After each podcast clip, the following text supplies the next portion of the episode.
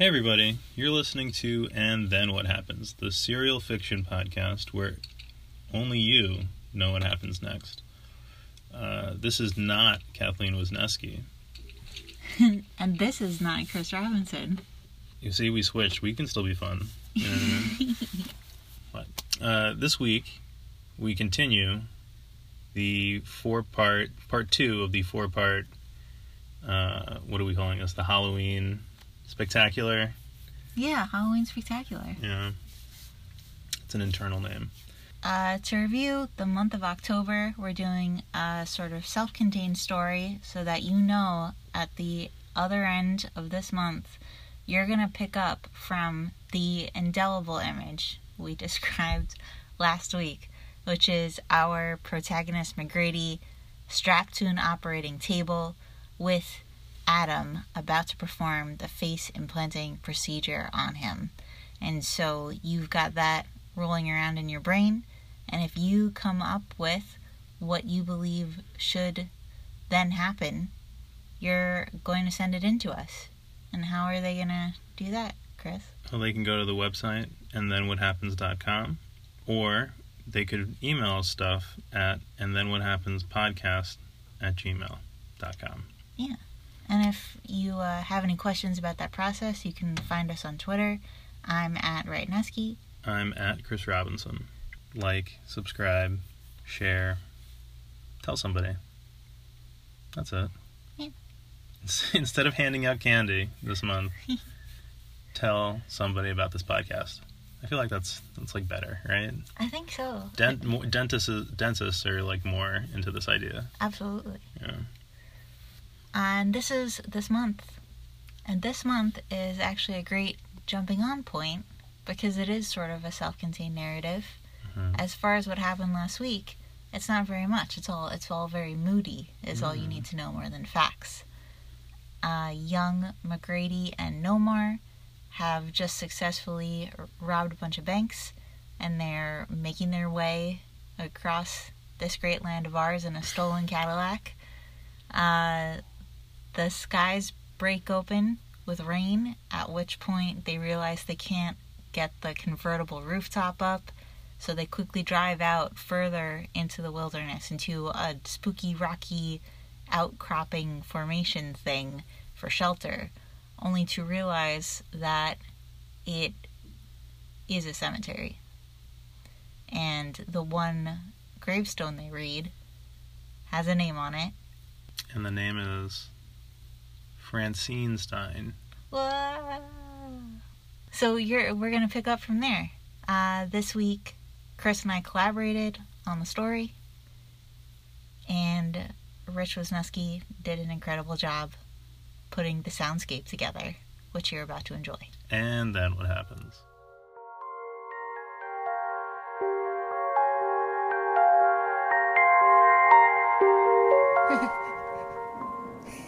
Looks like we're late to the party, boss.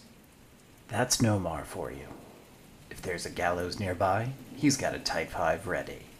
That's what you count on him for, honestly. For a second, you think back to that awful night when Rick Robinson bled out on your mom's kitchen table after a mob doctor couldn't find the slug that pierced his vest. Nomar walked into the room, took a look around, and said, So this is what your mother means by staying for dinner, huh? You laughed hysterically back then. You're not laughing now. I wouldn't get too close there, boss. You ignore him and wipe the dust off the only gravestone in the group with an inscription. Does the name Francine Stein mean anything to you? Nomar thinks for a moment before he speaks. I don't know. No Francine. But there was that weird occult guy, Frankie Stein. Remember him? Right, Francis. He organized a string of wellness retreats back in the day. You figured it must have been a good racket. Whatever the snake oil of the day might be, a buck is a buck. Stein had amassed a lot of repeat business. Followers truly committed to the pursuit of his version of enlightenment. They didn't balk at anything asked of them, even Stein's most eccentric trials, chiefly the daily ingestion of cold hard cash.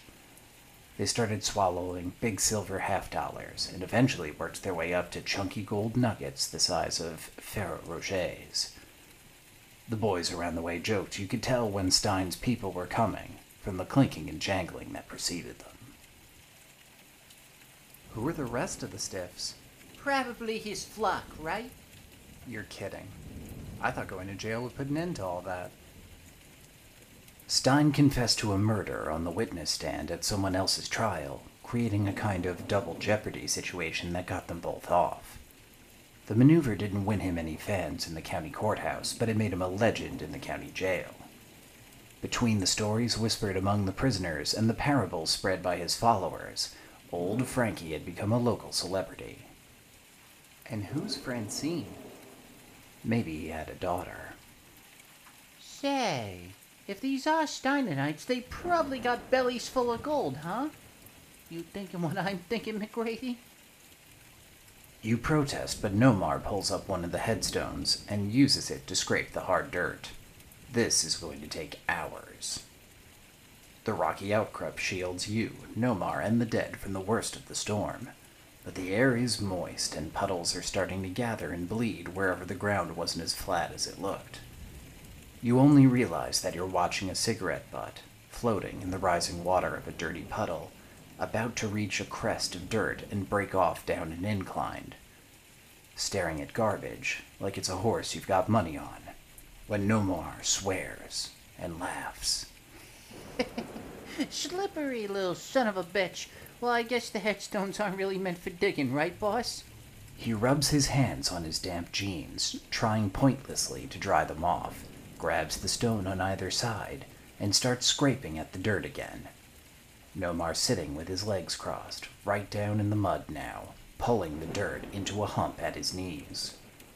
I guess it's like trying to open a present with the bow or using a combination lock to break a bike chain. You know what I mean, boss? Boss? Yeah, Nomar, I'm right here. You don't have to scream. You look out into the storm. There's nothing but darkness and swirling water. This won't let up for hours.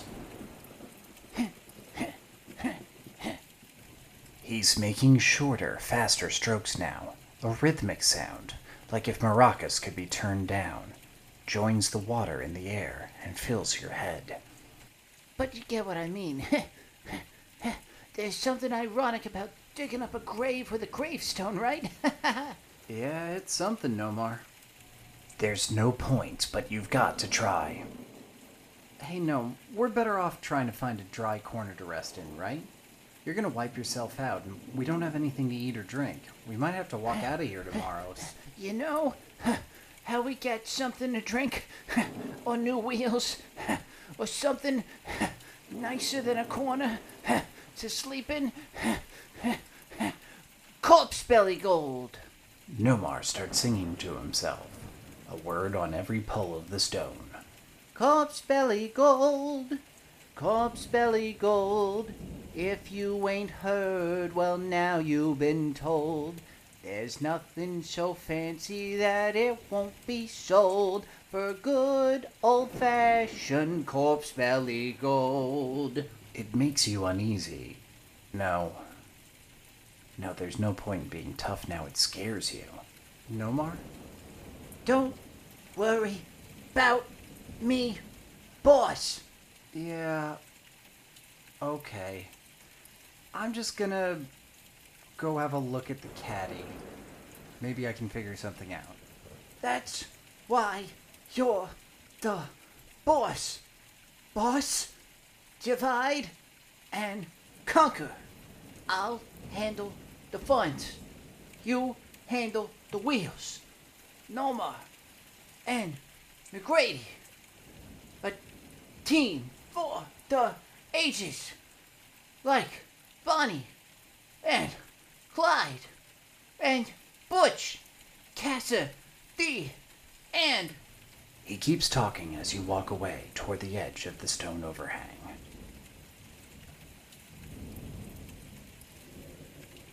All you can hear out here is wind and rain.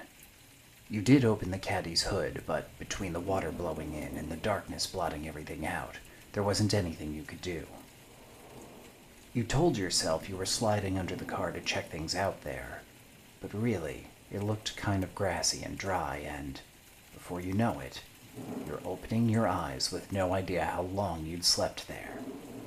You look out, back toward the little graveyard, but it's still too dark and the rain's too thick to make anything out. Deja vu hits you. Somewhere else in time, little McGrady was hiding from Sister Anne under a bed and feeling this same kind of dread. A flash of lightning makes the scattered headstones visible for a second, and you realize you can't see Nomar. It makes you scared for him instead of scared of him. Get your head right, man. He's your best friend, and something's off.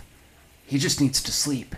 Get him out here under the caddy. Maybe, maybe everything will be fine in the morning. You squirm out and run back through the relentless downpour. Nomar? Gnome! Boss? You follow the sound of his voice over to what seems like an impossibly deep hole. How long were you out? Nomar stands up as you reach the edge and look in. Okay, boss, so here's the skinny.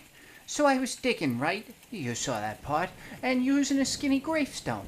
Of course, it broke at one point, which sounds bad, but actually that became a real lemon lemonade situation. Because then I, I had like a point, a pick, like a pointy pick. He holds up the shard of stone so you can see it. No, is that blood on that thing? You're bleeding? Yeah, wait, I'll get to that. So then I can start jabbing at the ground. He stabs at the air with the rock, whipping drops of blood and water off its surface. And bingo! The ground starts collapsing. Now I'm cooking with gas, right? Nomar, that's more than six feet deep. There's nothing down there. Come on up and rest. Nah, nah, they probably just buried him deeper, you know? Crazy Steinerites, right? I just need a better grip on this pick. So give me a jacket. What? Nomar impatiently holds out his empty hand. Your jacket. It's waterproof. I'll wrap it around the rock and it won't be so slippery. It's nylon, not magic. And you're not gonna find anything down there. Come on out. You bend down near an edge where the sides aren't so steep and hold out your hand to Nomar. We've got good American currency back in our caddy, right, man? We've got all we need. You and me will put our heads together and get back to celebrating on the road in no time. What's one broken down car compared to two Central Branch banks, right? Still wide eyed, Nomar looks around the hole, like he's checking to make sure he doesn't forget his wallet and keys, and takes your hand. Watching his face, you don't notice that he's still holding the rock in his other hand. He scrambles up with your help, and you stand facing each other, holding hands. You wait for Nomar to say something. This is the kind of moment you love him for, right? Your mouth even starts to smirk in anticipation. His hand is warm, but your hands are wet, and you start to feel uncomfortable.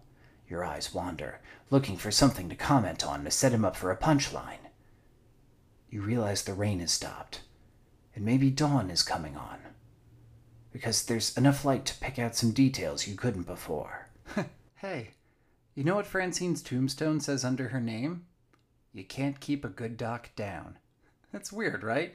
Nomar flings his hand holding the rock at your chest as he grips your other hand to keep you from backing up. Ah! No, God! I just need your jacket, boss, not even the whole thing. It's not deep, but it's rough and wide, this gash on your chest, and if he hits you there again, you'll be in trouble. Nomar's gone. You've never seen him like this. Not when he was fixated on repairing an engine. Not even when he was beating Quarter Pound Pete with the butt of Pete's rifle after he found out what happened to Patty. He jumps at you, and you fall over to the ground. One of his hands is tangled in your jacket, which splits a little more whenever he pulls, letting out a sound like a pert, proud zipper. His other hand is stabbing at your body with the rock. It's blunt enough that your clothes are keeping him from drawing blood so far, but you're going to bruise. You try to push him off. He's covered in mud, and it's impossible to get a grip. You notice clean streaks of pale skin where tears are streaming down Nomar's dirty face. When the rock hits the gash on your chest again, a burst of pain and fear pushes you. You roll on top of Nomar. He's got to be getting tired, but he's still struggling, and the look on his face is still wrong. Nomar, stop! You grunt as you try to hold him down. Somehow it seems like the only place you can get purchase is his neck. A bird is squawking. Nomar's neck sounds like eggshells and mashed potatoes, and it feels like a bundle of snakes. Nomar's eyes, always a little bugged out, look really like they'll pop out of his face, like burst pimples. You tighten your grip around his neck and feel the mud squeezing up around the webbing of your fingers. Under that, his tendons and trachea swell and squirm as if they want to abandon your best friend's body the way his mind did. He's still pulling on your ruined starter jacket. Just stop, Nomar! The sun comes up, and you're sitting on your dead friend, who's got a piece of gravestone in one hand and a piece of nylon embroidered with a hornet basketball player on it on the other.